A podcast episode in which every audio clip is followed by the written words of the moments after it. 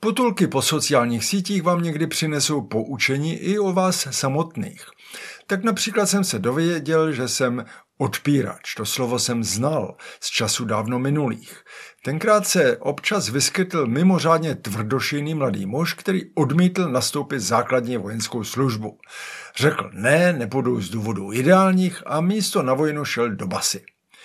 Čas oponou trhnul, doba se změnila. Odpírači se ve velkém vyrojili za doby covidu. Odpírali očkování, nejen proti covidu, ale vůbec očkování jako takové.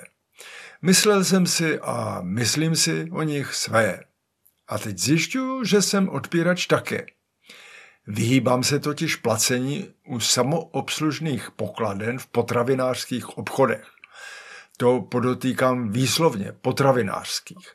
Když jdu do železářského hypermarketu třeba koupit na jaro hrábě, konev a pytel hnojiva, napípám si hrábě, konev a pytel sám. Zaplatím kartou, automatické brance ukážu paragon a odcházím vstříc jaru. V potravinovém obchodě je to jiné. Mockrát jsem zkusil samoobslužnou pokladnu. Úspěšnost tak 50 na 50. Musela přeběhnout obsluha a osvědčit, jestli houska je teď, improvizuju, malá celozrná kmínova nebo šišatá vypečená s hrubou solí. Nebo nedej bože si koupit pivo. To pak musí osoba posoudit, jestli nejsem pod 18 let. Jinde zase něco váží míň, než by mělo nebo víc, zkrátka 50 na 50 je na mě moc. Takže v sámoškách se samoobslužným pokladnám vyhýbám. Postavím se do fronty, nebývají velké, vždycky tak dva, tři lidi. Jde to rychle, všecko má čárový kód. Dělá to píp, píp, na pečivo mají pokladní tabulky.